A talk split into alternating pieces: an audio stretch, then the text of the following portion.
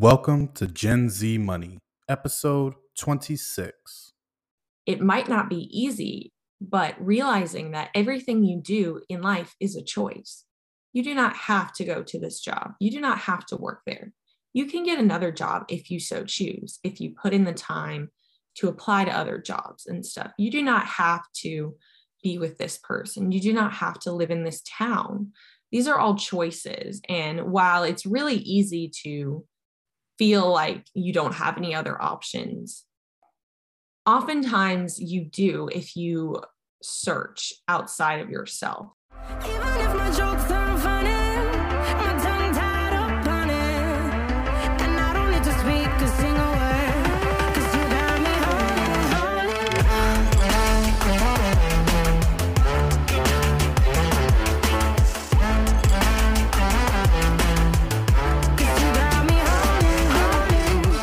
What's going on, guys? Welcome back to the Gen Z Money Podcast, where we turn financial peace to your reality. I'm your host, James Bowman, as always. And today's guest, Elizabeth Edmunds, joins me to talk about her journey thus far in the personal finance space what you guys are going to realize is this young lady is 22 so she is gen z just like the target audience of this podcast. And you're going to hear about not only the fact that she's willing to sacrifice but she has a vision so much bigger than herself. She's not looking at you know tomorrow. She's looking at next year the next 5 years the next 10 years. And that's a trait that not many people have nowadays when it comes to finances especially. You know a lot of times we want things now now now now now and sometimes we have this sense of entitlement but as you guys are going to see through this interview she has none of that. She's not putting up with none of that. So i really hope that you guys enjoy the interview and i don't want to give too much away so let's get right into it. Before we get into the interview let's hear a quick word from today's show sponsors What's going on, Elizabeth? Welcome to the Gen Z Money Podcast. How are you doing this morning? I'm good. How are you? I'm doing amazing. I, I really appreciate you reaching out to me. You post a lot of good content on your Instagram about a lot of positive content about building wealth and budgeting and things like that. So it's awesome to have you on as a guest to not only tell your story and how you ended up where you are today, but to also hopefully give others some positivity on how they can, you know, repeat the steps that you took. Awesome. Well, I'm glad you're you're getting that vibe because that's definitely what I'm going for. So thank you. Yeah, I think uh, we need more people like it. I think there's a whole lot of naysayers out there. I think I think we all run into them. So we need yes. people that are contrary to that to level the playing field. I agree. I think so too. Yeah, there's definitely a lot of people out here who like err on the side of like restriction and negativity. And I think it's a lot harder to make that work in your life, you know? Exactly. So let's let's get right into it, right? Let's go back to little little Elizabeth, right? Grade school Elizabeth. How was money talked about and viewed as you grew up? I feel like money kind of like evolved as I grew up, but like money was definitely something that we were always conscious about. Like we um my parents were very you know, they were very smart with their money and they were very conscious. Um they sent I went to private school, so I was very fortunate in that manner, but we were also always like we can't do this because of money. And not because like we couldn't do it just because like they were very like this is how we should spend our money. So it was definitely like smart and intentional spending throughout my childhood. Gotcha. So it wasn't viewed in uh, a negative light right? There wasn't much tension around it would you say I mean, I feel like there was a lot, a little bit of tension. Um, there was definitely some like, oh, we can't do that because we're not like them, like the other people who are, you know, wealthy, because we weren't like that. We weren't there. Um, and there was definitely like a little bit of like taboo around money. Like it's only recently that my parents have started like freely talking to me about money. They were like, oh, we don't talk about that to you for a really long time, which I think is not always the best because, you know, that perpetuates the tale that like money is taboo and it's bad to talk about money and then that's why a lot of people don't have these hard conversations and share their salary and it creates you know all these gaps and everything. So i think there was definitely that like undertone which is not the best. Yeah, you know, that is what you just said is amazing because I even today talking about money so often, I still do believe that there is a very delicate line when talking about money to your children, especially at a younger age. Of course, when you're older like this, it's a much more digestible con- uh, concept. But you know, because we we both know, and I'm sure all the listeners know that money can cause extreme amount of stress on your yes. life. So the last thing you want to do is have your child stressing about money. And so and it, it could it could be for numerous things. It could cause stress. It could be an embarrassing topic to talk about. You know there's so many different things that um, come along when you bring uh, finance into kids. But nevertheless i still think it should be a topic right? You yeah. know definitely with the balance of it. There's there's a balance and i don't know what that balance is. I don't have kids. I'm not a mom but um yeah it's definitely i think that kids pick up on a lot of things and even if you're not intentionally doing something a lot of times your children will pick up on it and like carry that on in their lives. Yeah and and to add on to that it can cause a whole lot of confusion right? I mean kids are they're they're experiencing all this for the first time and so if they're picking up on these cues especially people who grew up in uh, not so financially stable households they pick up on these cues and all it does is cause a little bit of confusion. So it sounds like you were like kind of, you know, you had your privileges, but you also weren't, you know, Becky on the block driving around in a Porsche, you know, yeah. everything handed to you. Definitely. So I so once you turn 18, you know, you go to college. Were there any financial mistakes that you were making as you grown to you know go out into this real world? Um i'm trying to think. Well i mean i think it depends on how you view a mistake. I mean i think that my choices in life are not necessarily everyone else's choices. And if you look at it from like a purely financial standpoint it could be like the wrong decision i guess. Like i went i chose to go to a school that was a little bit more expensive than like every option that I had.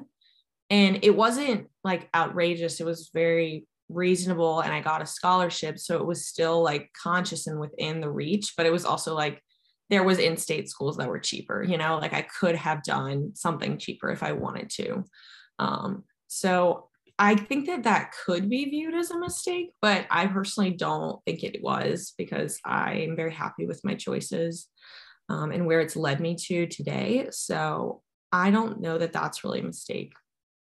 Yeah, I mean, you bring up a good point. It's like you, the way you described it, you might not have taken the optimal path, meaning, mm-hmm. you know, you could have maybe saved a couple thousand dollars switching schools or whatever. But again, in the grand scheme of things, I, I don't consider that a mistake. I think none of us can always take the optimal path. We never really know what the optimal path is. Um, yeah. But yeah, I, I don't. I, I agree with you. I wouldn't really consider that a mistake. So, with that being said, I'm sure you didn't go into like hundreds of thousands of dollars in student loan debt or maxed out a bunch of credit cards or yeah no i um i've been very fortunate to have my parents help me with school and so that's definitely a privilege that i'm very grateful to have so i have not had to stress as much about like big student loans um I also have been like working throughout college. I haven't worked full time, but I've been working part time the whole time. So that definitely helps me. And that is one of the reasons why I've been able to be so like hit these big money goals because I've been working and I've basically been saving like 80% of what I earn um, just because of my habits. Like I personally don't really value certain things like i don't really value like takeout or buying clothes or things like that.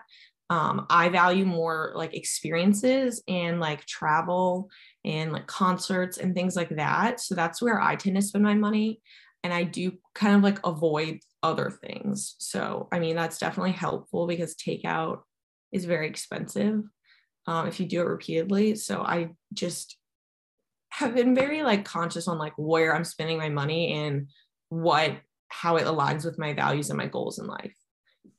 Yeah, one of the questions I, I like to ask guests, which I'm kind of finding a hard way to ask you this, but you know, a lot of times people have that turning point where they mm-hmm. realize, like, okay, yeah.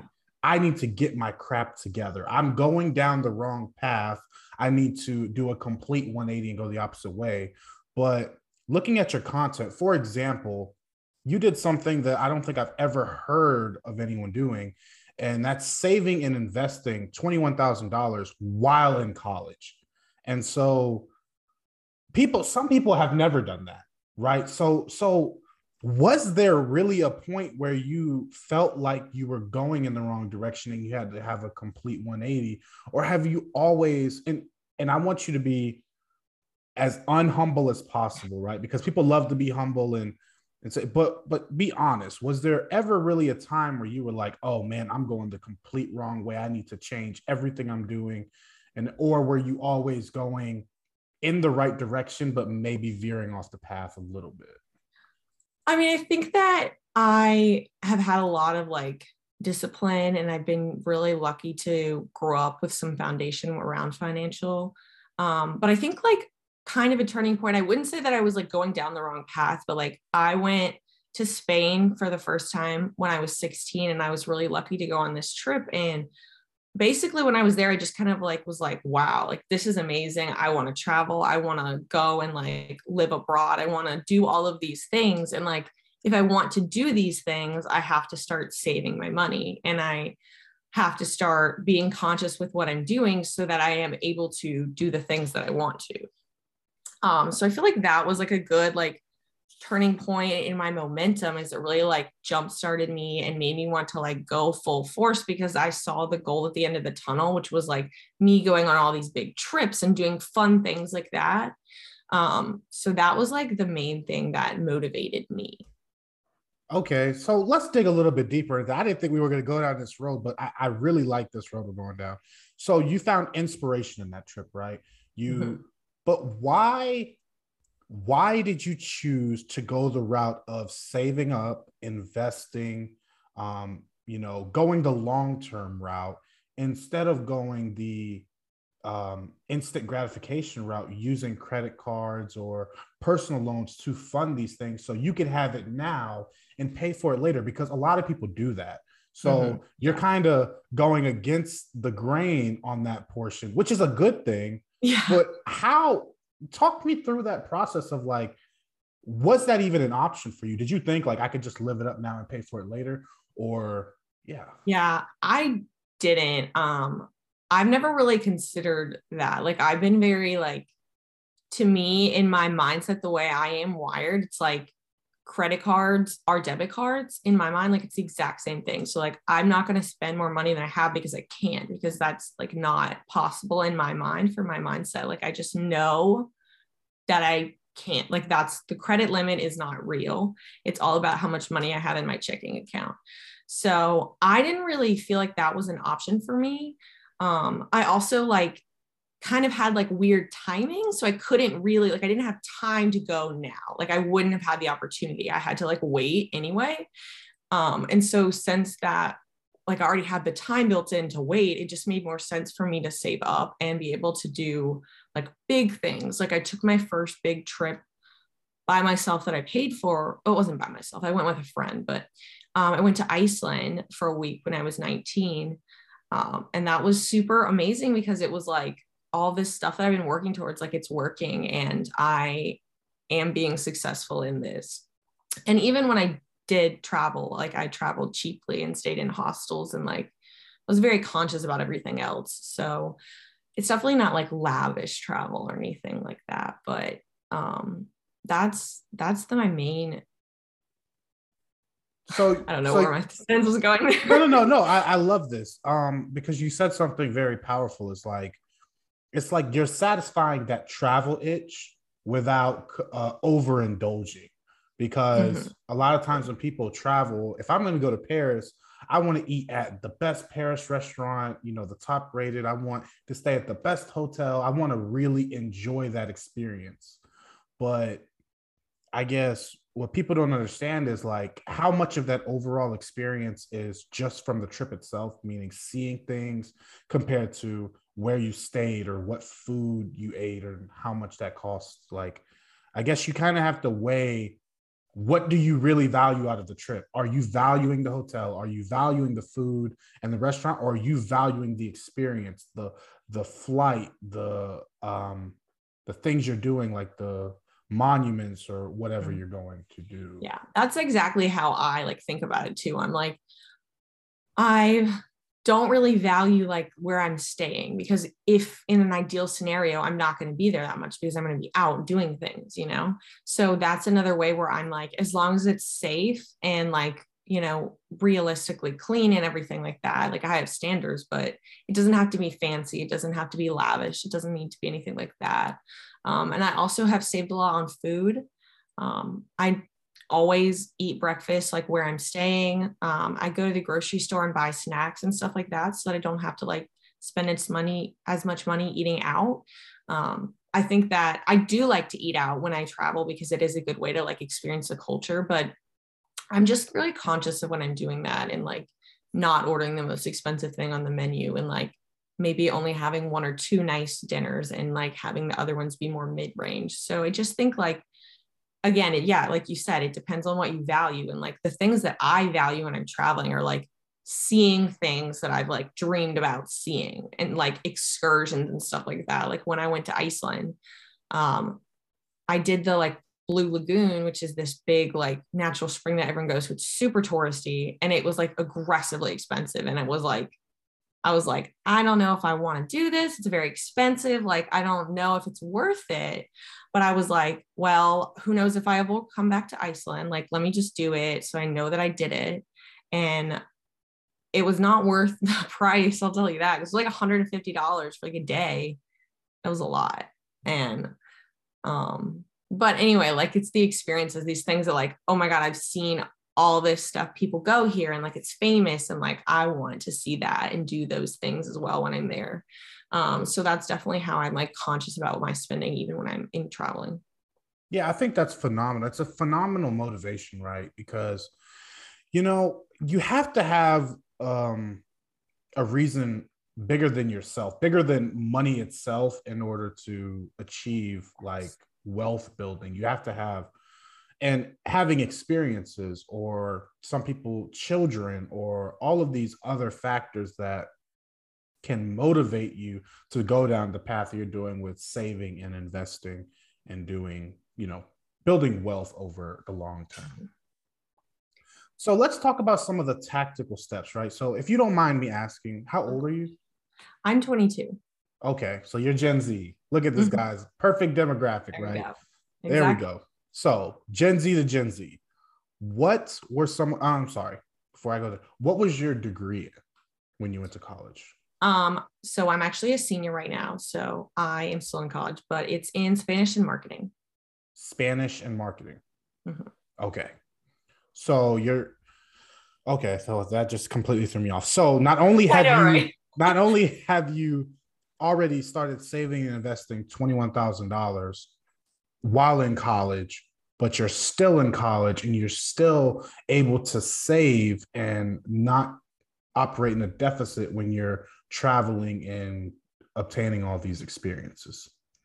Yeah. Yeah. Okay. That completely threw so me off. I also like it's important to note that like my parents have been helping me. So that's why like I can save as much as I can because they are helping me with living expenses and tuition while I'm in school. Um, I've definitely been like working and like working hard as well. Like it's not all of them, but that's definitely a really important piece of the puzzle that I want to note. Okay, you know, and I pre- I appreciate that because that is a privilege that that not everyone for sure um, gets. So it's it's great to point that out. But I also I want to give credit where credit is due. Right, most parents cannot do that. So it's also their hard work and the work they put in over the years. And I, I'm sure myself, I can speak for myself and I can speak for many people I've talked to, they want to be able to afford their child that opportunity. Yes. Right? So that that's why we're doing this. So that yes, we can, it's one of my goals too. Exactly. That's why we're doing that's why we're building wealth so our children can have the options and the road that you're going down and you know so i i do want to i don't want to just give it all up to privilege because someone in this story has worked hard whether it's you whether it's your parents or whoever yes, for sure and however it contributes to each other so what are the tactical steps that you began taking to start investing, start building wealth? So, firstly, like where did you start getting your investing education from? Um, yeah, so I definitely learned some things from my parents for sure. Um, I have just honestly just been super conscious about like I want to learn about this, and there's actually so many resources out there. Um, like I was devouring books at the library. The library, you know, they're free there, and they're so good. Um, podcasts, like reading articles, just being very like aware of everything that's going on, and like just asking the right questions as well. Like I just kind of like have definitely been getting to this point where like if i'm thinking this question i just kind of ask people it and you'd be surprised what they tell you and all of the information that they can give. So how do you differentiate between what information is good information and what information is bad information? Yeah i mean i feel like i have pretty solid foundation now like i can kind of tell but i think that just doing a lot of research like getting the answer from multiple sources is really important because then you can see if they match up. And if they don't, well, then maybe you need to dig a little bit deeper into it and consider like which one and why they think that. And it's also like important to note like what did their journey look like? You know, like certain people are very strict about like no debt and don't eat out and don't travel until you have you're debt free and then other people go like the exact opposite route. So you need to like just understand like what is their like viewpoint and experiences as well to like really understand what they're saying. Mm. and how much does it weigh on your decision making if you're gonna basically value the information they're giving? How much weight does it hold of their the person okay this is a very hard i'm having trouble like even structuring this question how do you know the person who's putting out the information? How do you validate their credibility? And I'll I'll use examples like we've if we if you have a TikTok or Instagram, you see the reels all the time of this is the next crypto that's going to make you a millionaire, or this is the NFT you need to buy in order to go to dinner with Snoop Dogg, or you know, all these different. And then you of course have people like me who are like, look, this is the index fund to buy for the next 50 years and you'll become a millionaire. So how much credibility do you give on the person itself? Um, yeah, I think it depends on like their experiences. Like a lot of times they like tell you their credibility. They're like, I am a millionaire and I've done this, or like I have this big net worth, or I paid up this much debt. Um, and you can also just like do a lot more research and see like a lot of these people on TikTok are like coaches or like writers or something like that where like a lot of times you can like look up their website and see like how many people have they helped where have they been featured and things like that if you're looking for that kind of information. Um but like as to me like i kind of stick towards like very basic information. Like i don't right now at least i'm not into crypto or into ETFs or anything like that. So um I just like kind of have like the baseline. And I also like have a lot of people in my network that are financial advisors as well. Like a lot of people from my hometown that I can like, if I have a serious question and I need a real answer, I can ask someone that's licensed because I have like connections. Yeah, and it's it's great to have a network, a network of people who you can look to for um, tips or financial advice or even just a second opinion on hey i heard about this today. Do you know anything about it? And you'll be surprised uh, at how much people know. Like the amount of useless information that i don't think i will ever use in my head.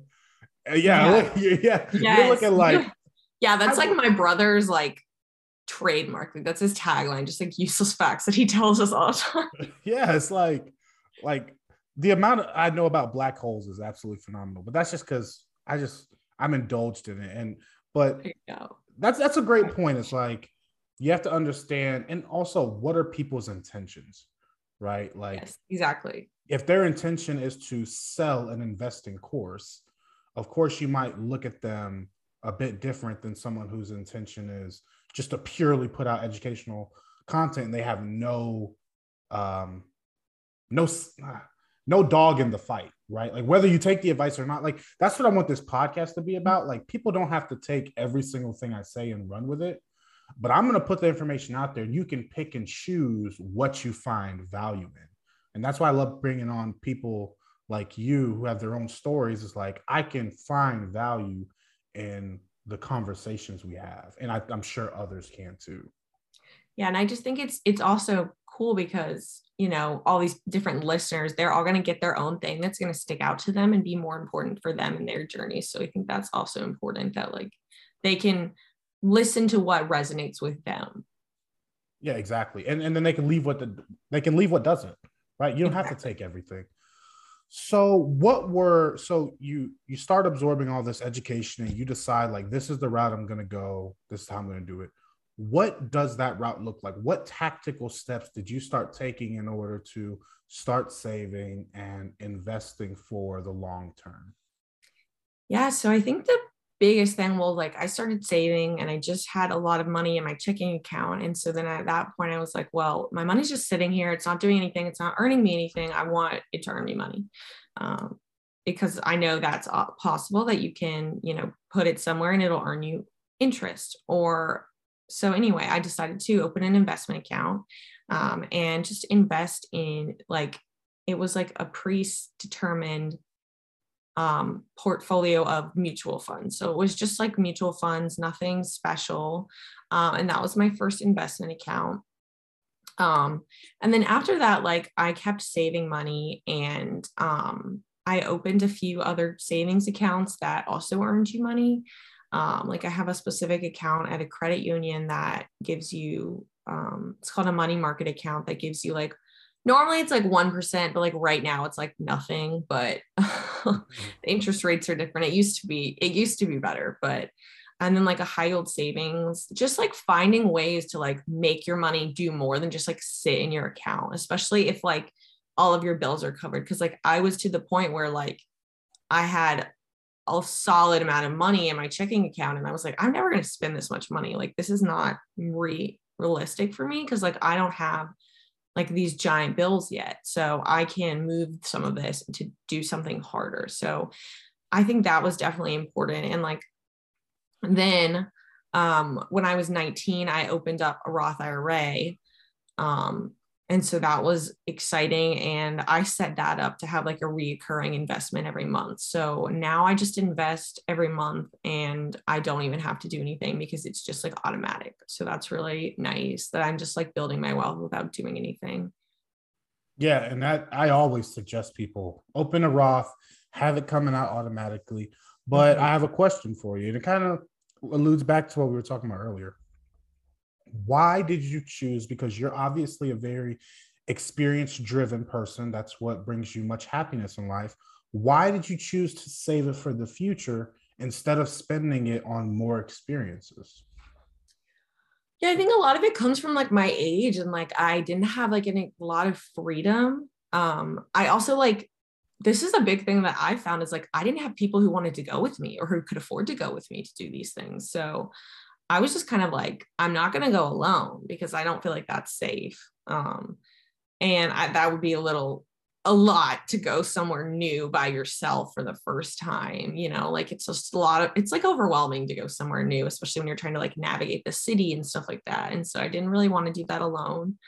Um, and just like the timing, like I've been in school, so I didn't really have like, it's not like I could take a week off in the middle of February to go travel when I have class then. So definitely that's the timing and like i couldn't find anyone to go with me. So a lot of it was just like it just kind of seemed like my only option in my opinion. Like i couldn't really go and do these things now and i've never really been i mean when i was a kid for sure i was like super into material things but as i've grown up like i've become like less into like material things and more into things that are like intangible like experiences.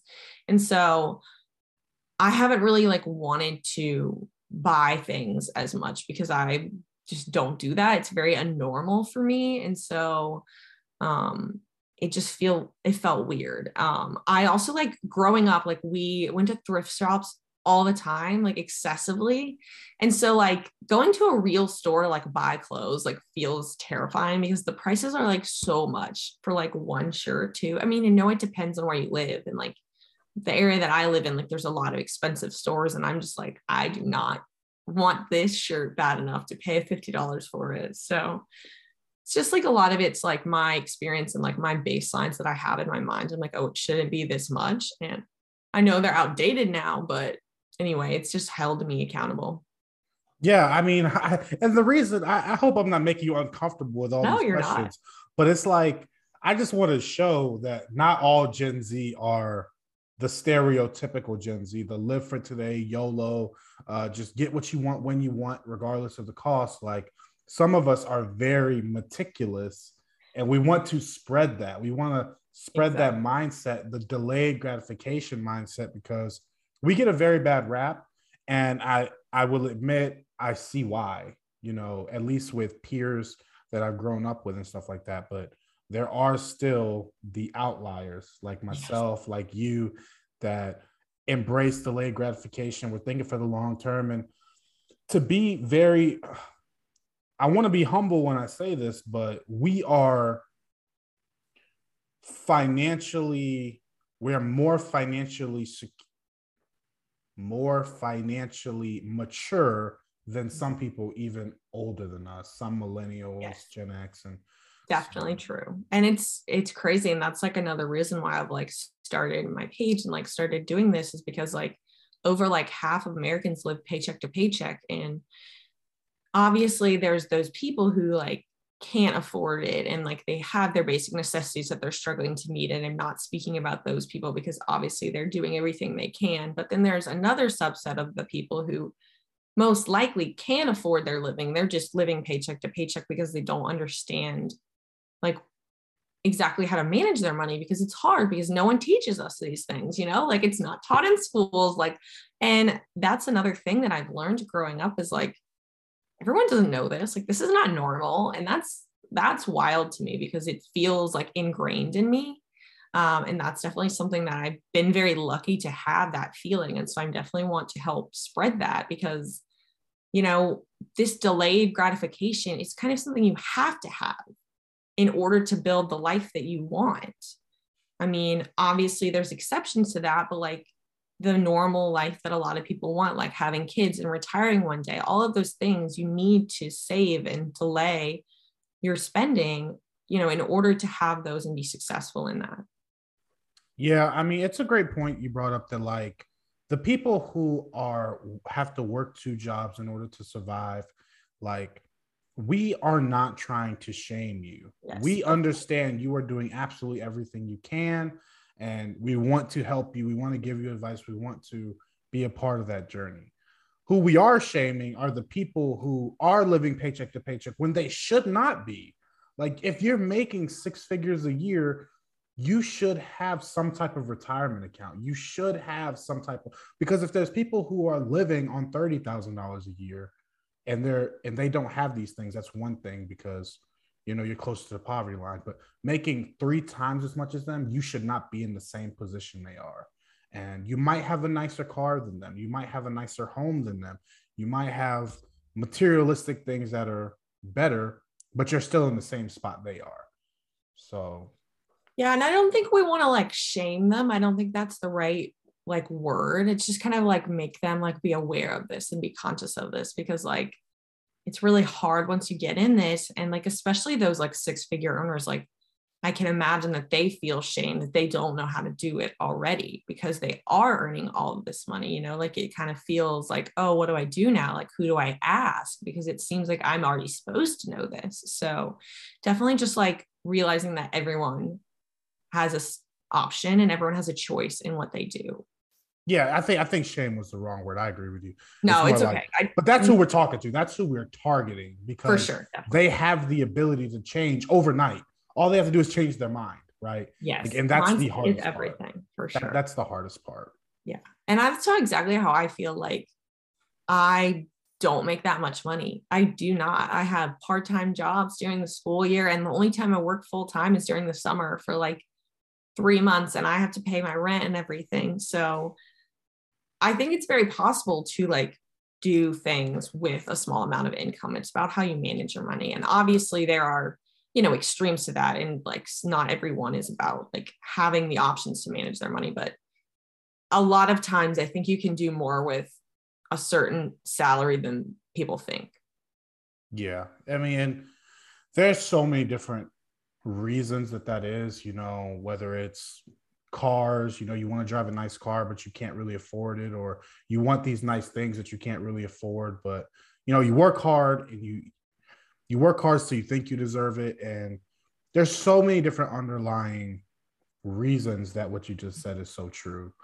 Yeah. So. Well, and a lot of it too, I think, is like especially if you grow up like in the middle class, like anywhere from like upper or lower middle class, like you become accustomed to this. Like this is what you know. Like this is the lifestyle that you're used to. And like you're used to being able to go out to eat and like do these things and not worry. And then they grow up and they become an adult and they realize, well, crap, I can't afford what I'm used to. And then it's really hard for them to like break those habits because this is all they've ever known.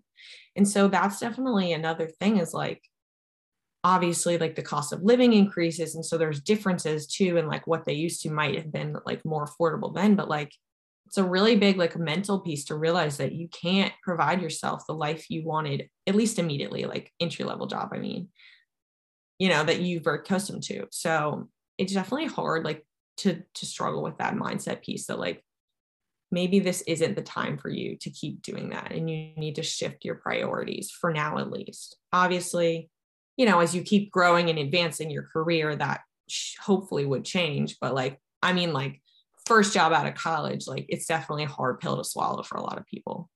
Yeah. And I think that's why people like Dave Ramsey are so successful in their teachings because his methods will shock your system. You know, you saw that as you grew up, your parents had a car payment for your whole life and they drove very nice vehicles. And then you get on the phone with him and he says, Sell your car, you can't afford it. You're like, no, no, no, I can afford that payment. But he's he's operating from such a different realm of and I, I love Dave Ramsey. I'm not trying to talk bad about him, but his his teachings are very shocking to people and, and people need to hear it. He's very um he he's he's experienced. I mean, and it works. I think there's there's good and there's bad to Dave Ramsey. I think that he definitely has like very valid points, but a lot of times I think it's hard for people to like if you know you hear like you're not supposed to eat out, you're not supposed to spend any money at all. Like it's really hard for people to just go from like all or nothing, you know? So I think that like adding in like some fun and like allowing yourself like certain things so it's like instead of spending $200 a month eating out, let's try to spend a hundred and then you know, keep working with that and see how it feels instead of like going all or nothing can help people be a lot more successful. And like the reason why it's so important for them to become successful on their journey is because like, well, if you start down this path of like, okay, this is my goal and it's really unrealistic and it's too hard to meet, then you don't meet the goal then you feel bad about it so you potentially could buy other things and then you keep going down this like downward cycle but it, on the other hand if you have a sustainable goal and then you hit the goal and you're like, wow, I can actually save more than that than I thought. And then you just keep going, hopefully on an upward trajectory. So, like, I think it's important to like not restrict yourself completely because it makes it really unrealistic that you're going to continue on this journey. And that's the most important thing is like, is this sustainable? Like, are you going to be able to keep doing this, you know, for the rest of your life? And, and, it doesn't just go for finances. It goes for every single aspect of your life. You can't just if you're if you're used to drinking every single day and you just quit cold turkey 99% of people are just going to go back. It's the same for drug use even the gym. If you haven't gone to the gym for three years and you go for one week and absolutely kill yourself you're not going to continue to keep that up over a long term. And when it comes to anything it's all about consistency. And exactly when you go to the pure extreme, like you said, the odds of you being consistent go way down. But if you wean yourself into it, like you said, instead of spending $200 a week, I'm going to spend $100 a week. oh, I just did 100. Maybe I'll go to 75. And if you go to zero, phenomenal, right? But you're more likely to stay consistent. And when you're building wealth, when you're trying to kick a bad habit, it's all about consistency. I love that, Elizabeth. I love that. So, how do you think? Um, how do you think your life has changed since you started down this financial literacy aspect? Not only educating, but also inspiring other people. You know, so early in your life because you said you're 22, mm. so you have so many years ahead of you, and we both know what compound the power of compounding interest. Yeah. So it's like, talk about that a little bit. Like, how do you feel finding it so early and being able to take advantage essentially in your prime? Um, I feel really excited because I think that like at least for me and for my goal, like my goal right now is to travel and like it's really important that I have this financial literacy because otherwise like this goal wouldn't be realistic and then like you know in five to 10 years, I could be married and having kids or something like that. Like, and then I wouldn't have all this time to travel. So I think it's really important. Like, the timing of this is like, this is my opportunity to do this. And also, like, I'm just really excited because I know that since I've started so young and I know the power of compound interest and like how investing works and things like that, like, it would be a lot easier for me to reach like retirement and to have like a big nest egg at retirement. And so I'm definitely excited that I've started so early and it just makes me so passionate about it is like it's crazy. Compound interest is crazy that I can just put such a little amount in because I have all of time on my side and grow these investments. And I just want to like share this with everyone. I'm like, this is literally magic.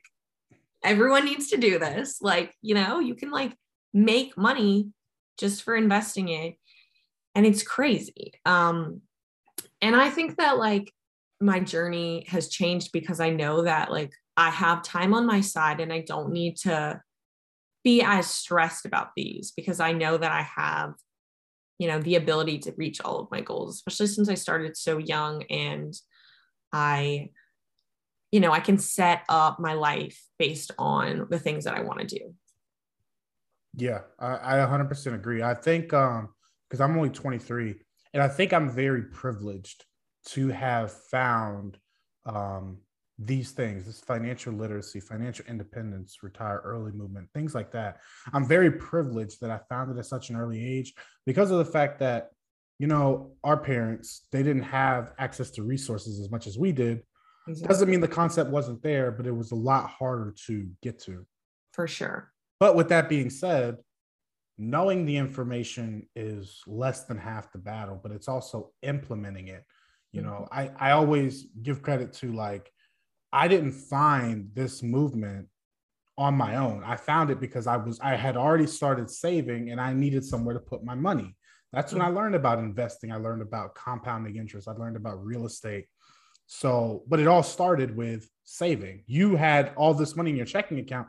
You're like, hmm, this just this shouldn't be sitting here. I know it yeah. shouldn't be sitting here. Exactly. So what to do with it? And that's kind of what started the snowball to get you to where you are today. So I agree. So Elizabeth, what is your overall opinion on debt? Do you believe there are good debts, bad debts? How does that work out in your head?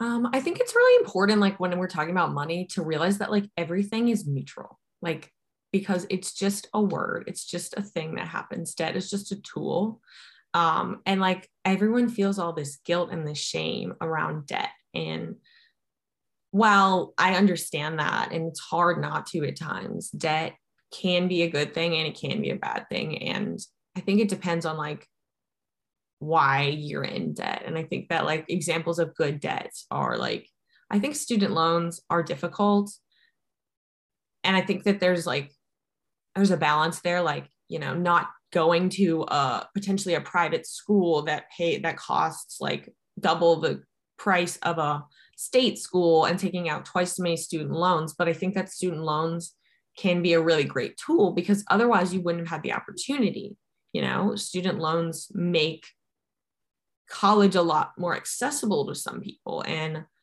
while they are unrealistic and i wish that we had free tuition free college i wish that deeply it is a good tool that it's nice that we have the opportunity that you can still go to school even if you can't afford it you know? Um, another one that i think is like mortgages are a great tool. Like because otherwise home ownership would be so hard if you couldn't take out a mortgage. Like it would be very very few people that would be able to own a home. Um, so i think mortgage is a great debt because it's building your assets as well you know? You're paying your monthly mortgage payment and you're building up you know principal in the loan as well as like rental properties. You can take a mortgage out on that or some other kind of loan. A business loan can also be good depending on you know what your business is and the business model but like these type of loans just like provide you more opportunities. And you know these other opportunities can help progress you in your journey. They can make your business more successful and make more money or they can make your career more successful or they can make your like your wealth building easier um and then i do think that there are some debts that are like not as exciting. Like I think credit card debt is very difficult because it depends on the circumstances. Like a lot of people go into credit card debt because they had no other choice and they didn't have an emergency fund to pull from. And so their credit card was their only option. And that is definitely a different scenario. Um, but if there's people, like you said earlier, about the instant gratification and they just need to buy it now and then they can't afford it, um, I think that's really dangerous. And credit cards are so hard because, you know, they give loans, not loans, they give credit limits to a lot of people and um, a lot higher limits than probably they should and like is responsible. Um, and so that's why they are so dangerous, especially because the interest rate on credit cards is like average like 17% at least. Um, and that's why credit cards are terrifying because if you pay the minimum payment, you know, you will be in debt for twice as long as you should, most likely. Yeah, I think, um, well, you started off by saying loans or debt can be a tool, right? Mm-hmm. There are very few exceptions to that rule, right? Very few. I'm talking about like loan sharks and, you know, yes. crazy debts, payday lenders I mean, I I at least don't see how you can ever use no, not that crazy things as a tool, but things like a mortgage, student loans, business loans, even credit cards, when used properly, they can be used as a tool. Oh, but, oh, for sure. And there and there is an apex. Basically, what you described is an apex. You know, there's mm-hmm. when you're using debt to create income it it shifts the weight of it a little bit. So using a credit card to buy a TV, you're not creating any income by that. But if you're spending twenty thousand dollars to in student loans to get a degree, you're going to be earning 50, 60, 70,000 dollars in. That is a pretty good return on investment, right? Exactly. So it's all, and there is an apex. You wouldn't spend $200,000 for a degree that's going to earn you $50,000 a year because the it just it doesn't balance out. And the same thing with a mortgage. You wouldn't take out a million dollar mortgage on a five hundred thousand dollar house, or you wouldn't take a million dollar lo- business loan on a business that creates twenty two hundred thousand dollars a year. There's just there's there's levels to it, and you expressed it very well. Like there is an apex where debt does make sense, but sometimes it doesn't. Oftentimes, it doesn't make sense. There was one thing I wanted to talk about that you mentioned way earlier in the podcast. And I For sure. skipped over it. You said you currently have the 80% savings rate. Yeah. I mean, I don't know. I don't know, like currently, because for like right now, for my situation is that I am in my last semester of college and I had to, well, last semester I had three jobs. And so I had to stop one of my jobs um, just because I was killing myself and you know for my mental health so right now it's not exactly like that but um, through the majority of my college experience um, i have been saving well it's yeah, I've been saving about I'd say at least 50% intra investing. And I use saving and investing like interchangeably because in my mm-hmm. mind, like investing is saving and it is, but um that's why I keep saying like saving and investing because they're like in one lump in my head. Yeah. So what do you so first of all, we can agree it's pretty obvious you didn't start there, right? You didn't start just instantly saving such a high amount. You had to work your way up. Is that correct? Yeah, I definitely had to like I got a job and I needed to see what my income would be because it was not very stable. You know, like the kind of jobs I have worked in, like restaurants and um, like nannying with very different hours. It's not like a steady paycheck where I'm going to get the same amount every, you know, month. So it's definitely interesting. I had to see that and like set my goals around that. Okay. And so what do you project? I'm, I'm, sure you've done projections with graduating, you know, if you start moving out on your own and your bills are changing. I know it's it's kind of hard to give an exact amount, but what do you think you'll be able what savings rate do you think you'll be able to retain once you are out of college and you know you you're you go through that transition? Mm-hmm. Yeah, I mean, I think that I will save like at least 50% um maybe more it depends like i have some big goals that i want to hit that might be unrealistic and so there is a good chance that i like push myself really hard and and save more than that okay well that's a great segue into the we'll see portion. i need to um balance is important and mm. i tend to like veer on the opposite side as like most people like potentially it's hard to balance everything. And I balance on the other side. I'm like, I do too many things and don't let myself have fun and breathe a lot of times. So I definitely need to like make sure that I'm still like enjoying life and being young. Yeah. Oh wow. It's it's crazy you mentioned that like being young thing because a lot of times it has like a misconception that being young is associated with like like you there's a bad association like you can't be responsible and young, right? but you're yeah, obviously doing it. Not true. Yes. Yeah. I, yeah. No, and when I say have fun, I just mean like a lot of times in my head, I'm like, oh, I don't need to go and like buy a $6 smoothie, even though like I never buy food out. I never get coffee. I never go to Starbucks. I never do any of that. So like if I want to do that like once in a blue moon, like I think I need to remember that that's okay and like spending isn't the enemy it's just like spending consciously and making sure that you don't spend too much in other areas. So I definitely feel like I'm teetering on that unhealthy side of like, because spending is good, you know, spending is how you get to the things that you want because money isn't the goal. Money is just a tool to get towards the goal. And so, like, I definitely feel like I fall victim to, like, oh, I worked so hard, I've saved all this money. Like, now I don't want to spend it because I worked so hard. But then I have to remind myself that like that's not the goal. Whereas like I'm obviously investing and that stuff isn't being spent, but like I don't need to feel guilty like spending my money traveling and doing my big goals that I've been working towards, you know, because that's the motivation.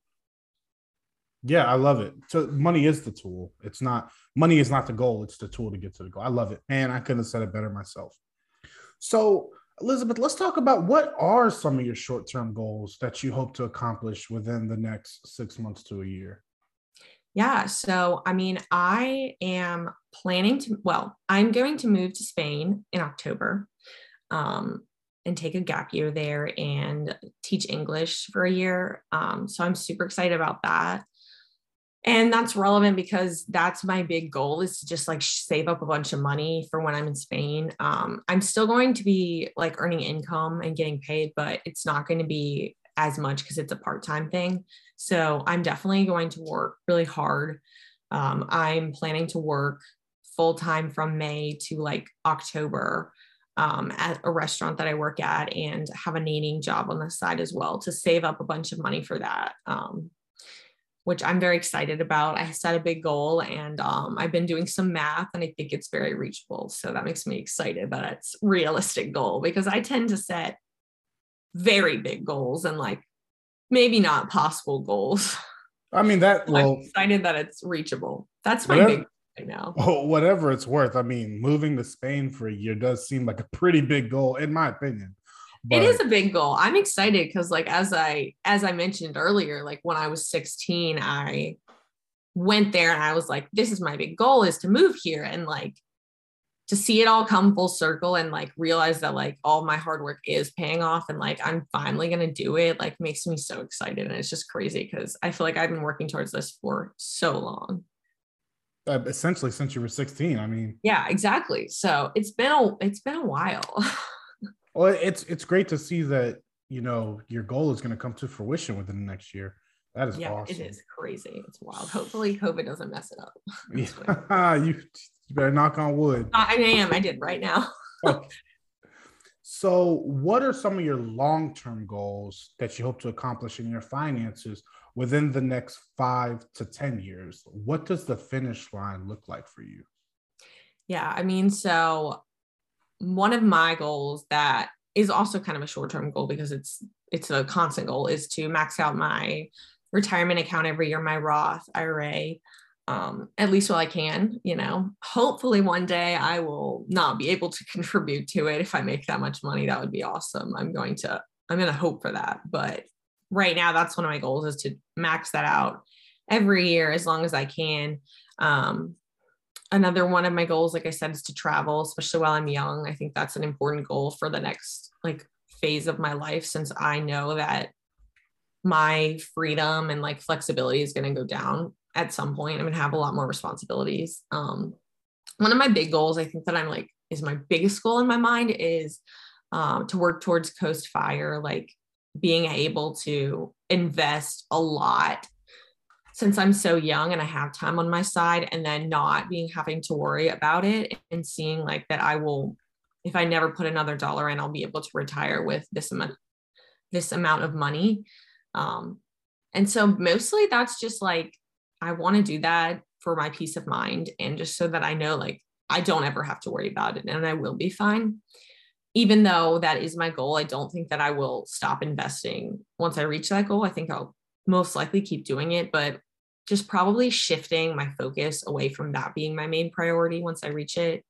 Um, to then my next priority, I think would be getting a rental property. I really want to um, get a rental property and earn some income from oh, that. Girl, I love me some real estate. Whew. I know. Um, so I definitely, I'm definitely like torn between like, do I work towards like Coast Fire more or do I work towards rental property? I'm probably gonna do both.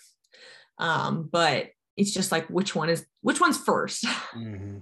Well, I will tell you how I came to that decision, mm-hmm. which was someone said something phenomenal to me. They were like, the reason you can't do both is because of your income limitations. So which one increases your income? And it was like that's true, right? If I could if I could max out a 401k, max out an IRA and buy real estate, I would do all three. But mm-hmm. I can't because my income isn't sure. able to do that. So which one increases your income? Well, your 401k and stuff like that that doesn't you know that takes away from your income it doesn't increase it so that's why i chose real estate and i mean it to each his own, you know, you can make whatever choice, but that's something someone said to me, and I was like, wow, that's phenomenal. That should be on, on a book. I mean, I think that makes sense. I think that, yeah, if real estate, if it all works out well and you get it rented every year like you plan, um, I think that could be a great point. Yeah. And I'm just going to quickly explain a couple things you said for listeners who uh, don't, might not understand. You were talking about maxing out a Roth IRA, which the contribution limits for this year is $6,000. Yes and you were also talking about hopefully a goal is to not be able to contribute in the future. And basically, what Elizabeth is talking about, guys, is once you make a certain amount annually, you're no longer eligible to require uh, to um, contribute. you're not contribute to a Roth IRA. You have to use other retirement uh, investment vehicles. Yeah. And another thing you mentioned was Coast Fire which is basically, for those who do not know, FIRE me is an acronym for financial financially independent retire early. And Coast Fire means you put enough money into your investment account up front and it will compound into whatever money you will need to retire comfortably. So if you put in, let's just call it $50,000 when you're 18, if you no longer contribute, that $50,000 over 40 years is going to end up becoming millions of dollars without any contributions. So it coasts its way up just by starting early. So that's what she's talking about, which is an awesome goal, um, I would say, because it, it, it's like you can do so much work up front. You can work your butt off for five years, get to whatever that number is, and then you never have to worry about your retirement again. It's going to take care of itself as long as, of course, the country doesn't burn down in that 60 yeah. years or whatever. Yeah, I definitely like think it's a great goal because then I can like kind of just like check my little box off and I'm like, all right, mm. done. and it's hard because a lot of these goals, you know, they're reoccurring, you know, it's you can't ever finish it. So that's why I'm like, well, it sounds like a great thing to work towards because I could just check it off. Yeah, and, and you said something funny is like once I get there, um, I'm still probably gonna invest. And that's yeah, one of those things. Am. Yeah, and that's one of those things. It's like once you get close to the finish line, you're like, eh, I'm gonna go a little bit further, and then you end up like uh, tens of millions of dollars and hey. I mean that's the goal. Well it's just like it's hard now because like i know inflation's going to go and i just don't know that like this number that is obviously like you're accounting for inflation but it's just hard to know everything's going to work out you know in 40 50 years. Exactly it, but you can only control what you can control. Exactly. So, and what you can control is how much you invest today so all right, Elizabeth, we're going to transition into the final questions of the podcast. And of course, I ask these same questions to every guest I bring on. Are you ready? I'm ready. First question Everyone has their own definition of what it means to have financial peace. What is your definition? Um, I think financial peace is like, in my mind, it's financial freedom where like you are able to buy the things that you want within reason without having to worry about it. Like you can go out to eat, you know, as many, not as many times you want, but like obviously, you know, there's an apex of like in between, like you have to be conscious and not go crazy, but like mostly for me, it would just be like where I can go out to eat and not worry about it, where I can buy as many things at the grocery store as I want and not worry about it um, and just like know that no matter what I spend, I'm going to still reach my goals. And obviously, this is all, you know, relative, but I tend to focus on the little things and not spend on like little things. And so maybe when I will like have more freedom towards like other small things as well. Gotcha. Yeah, yeah, that makes total sense. So, question number two if there are listeners out there that want to start building wealth and have no clue where to get started, what would you tell them? Um, I think it's really important for them to get straight on their goal and like realize like what is your goal? Is your goal to pay off debt? Is your goal to buy a house? Is your goal to, you know, start investing for retirement? Or and when you do goals like that like travel is like one of my main motivations like it's important to realize like why you want that goal like why do you want to pay off debt? Like why are you driving to that? Is it because then you'll have you know peace of mind? Those bigger things that are bigger than money like why do you want a house? So that way you'll have a home or something like that. And really holding on to that motivation because that is how you will stay consistent in this journey is if you realize it's bigger than this number.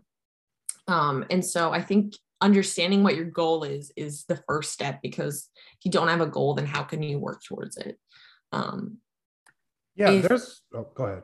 No, you're good. Um, also, if you have your goal, that's great. Um, and if you're struggling with feeling like you don't have a lot of income to work with, a great tool is to start tracking your spending and see where it actually goes. I think that if you do this exercise for a month and just write down what you spend, it can be really eye opening to see old subscriptions that you've never canceled and fees that you're missing. And like, wow, did I really spend that much at takeout this month? Like, it just can really blow your mind and realize that, like, wow, I understand that like I like this, but I do not value that as much as I spent my money on it. Yeah, I think Anthony ONeal has such a great quote. He used to be uh, one of the Ramsey personalities, but the quote is If your why doesn't make you cry, then the price of commitment will. And it it really attributes to what you just said. Like if your why isn't strong enough, if you don't, if you just say I want to buy a house, but you don't know why you want to own your own home, you're not going to be willing to put in the work it takes to get there. So I agree that that is very something you need to identify very, very, very early in this journey if you choose to go on it is your is your why so third question if there was one thing that you could advise everyone to avoid doing to build wealth what would it be? Yeah we kind of touched on this earlier but i think that like it's important to not restrict yourself of all fun like to avoid like no spend on certain categories. I think that like in order to effectively and consistently and sustainably build wealth, you have to allow yourself some money for fun things, or you're never going to be able to continue this trend, you know? What and and when you do those fun things, making sure that your value, you spending your money where your values are, like what are your priorities? Like for me, it wouldn't make sense for me to spend $300 a month on clothes when I've already said that I do not value clothes. So that would be a way where I would be like, oh, I'm going to put my money, my fun money towards something that will make me happier. Yeah, I, that's phenomenal. I, I really love that point. It's like, do not be unrealistic because it's all about, at the end of the day, if you take nothing else away from this episode, all it takes is some consistency if you're consistent, you will get to where you want to be. But you, it's not consistent to spend, you know, a hundred dollars a month on groceries. Like it, yeah, that's not gonna happen. It's unrealistic. You cannot consistently do that over long periods of time. So therefore, if you cannot create consistency, you will never realistically get to where you want to be. Exactly. The fourth and final question if there are people out there that don't believe they can reach financial peace due to their age, their race, religion, sexual orientation, etc., what would you say to change their mind? I just like it's never too late to start. There's no time limit on your life, and everyone's journey is different, and that's okay. But like you have the power to change your life. And it might not be easy, but realizing that everything you do in life is a choice. You do not have to go to this job. You do not have to work there. You can get another job if you so choose, if you put in the time to apply to other jobs and stuff. You do not have to be with this person. You do not have to live in this town. These are all choices. And while it's really easy to feel like you don't have any other options, oftentimes you do if you search outside of yourself. So it's never too late to start. You can change your life now, no matter what age you are, no matter where you are in your career, no matter where you live, no matter if you have kids or not. Like, start today and you'll be thankful you did. God, Elizabeth, I I love that, right? I think the biggest part of the problem with I'm gonna I'm just gonna say our generation mm-hmm. is that we act as though others are making choices for us. And in some cases they are. There are there are cases where other people have control over some aspects of our life. But the majority of the time it's our choices that make us that get us into whatever situation we are in and I, I do it sometimes, so I'm not I'm not going to sit here and say I'm not guilty of it, but it's like we are trying to dodge accountability. You know, we always want it to be someone else's fault. It's someone else's fault that I have to pay fifteen hundred dollars in rent. Like, no, no, no, no, no. You can go and get a roommate. You guys can split rent, and you can pay half of that. Oh well, I shouldn't have to live with a room. Okay, that's a choice you're making. Nobody is going to fault you for that choice, but you have to take accountability of the choices you make. You're not entitled to anything in life. You're not entitled to anything. Everything is a choice. So I, I love that. I really wish more people had that same mindset and could take accountability of the choices that they've chosen to make instead of passing that accountability on to someone else. And it's not like these choices aren't hard because I do know a lot of people who are like that, that, you know, rent is very expensive where I live. And, you know, it makes oh, people a lot hard, but it's like, you're right. You are choosing to not live with a roommate. And I understand why you're choosing not to live with a roommate. But again, like that is your choice. You are right. You don't have to do this. You know, like no one's forcing you to do this. And I'm not saying it'll be easy because it'll be hard. It'll be very hard but it is possible. And that's the biggest thing. But choose your hard. Like yeah. it's hard to live with a roommate, but it's also hard to pay $1,500 in rent every month. Choose yeah. your hard. Like that's what I you're. That.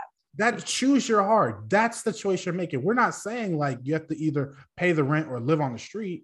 Like, no, no, no. There are hundreds of choices. You have to choose what path is worth taking to you. So choose your hard, right? Everything's going to be hard but it's your choice to choose which one's worth fighting. Elizabeth, this has been such an awesome interview. I really, really, really appreciate you coming on today and having a conversation. There have been great nuggets to come out of this. So tell me, where can people find out more about you? Um, well, you can find me on Instagram. That's the most fun place. Um, my Instagram is my two cents finance. Um, and I'd love for everyone to come check me out on there. Send me a message if you have any follow up questions. I'd be happy to chat with you. And um, yeah, thanks you for having me as a guest. This has been really amazing. I've enjoyed our conversation. Absolutely. And of course, guys, you guys don't have to look far. I will have her Instagram linked down in the show notes below. And you can find her there, message her, ask her questions. If you want clarification on something she talked about, send her a message. She's always willing to have the conversation, like most of us are. But yeah, Elizabeth, I really, really love this conversation. And I think a lot of people are going to get a lot of value from it. I hope so. So thank you so much for coming on. And I hope you have a blessed rest of your day. You too. Thank Bye. you. And guys, that was my interview with Elizabeth. I really hope that you guys enjoy it. And I really hope that you guys are able to look at this young lady and realize, like, look, she's willing to sacrifice, right? We talked about debt, we talked about budgeting, we talked about her enjoying experiences more than things. And there's no point in buying all of these things if what you really enjoy or really gets you going is experiencing different things, traveling, doing such. So you really have to understand that you have to figure out what you value in life and focus on that thing. That should become your why. And you don't have to have it today, even if you can afford to have it today. You don't have to have it tomorrow, but realizing that you will have it is, I think, a big uh, deterrent for spur of the moment, you know, impulse decisions like going to other countries just impulsively, putting it on credit cards and things like that. So I really hope you guys can relate to the interview and relate to Elizabeth and hopefully you get something out of it, guys. Like I said, she's 22, she's super young, she's Gen Z just like me. So I love to see this type of energy from the younger generation with that being said, guys, if you guys are enjoying the podcast, please make sure that you leave a rating and review wherever you're listening, whether it's Apple Music, Spotify, Google Podcasts, whatever you're listening on. Please, please, please drop down and give the podcast a review. Okay, that's all I ask. And of course, you guys know you can follow me on any of our social medias that are down in the show notes. You can message me on those. The message will come directly to me. You won't get a robot responding, you'll get actual me. And of course, I take some time to respond to messages sometimes, but I, I normally get around to it. And of course, if you guys haven't subscribed to my YouTube channel, if you're not watching on YouTube, you can go subscribe. And we actually have the full video of the episode if you guys want. And of course, like I always mention, I do offer financial coaching services to you guys. I do uh, free consultations, 30 minutes. So if that's something you guys are interested in, give it a try. Uh, you can schedule that down on my Calendly in the show notes. But I'm going to get up out of here, guys. I'm your host, James Bowman. And always remember, you're only as secure as your ability to perform. So spend your life accumulating assets that can perform for you. Later, guys.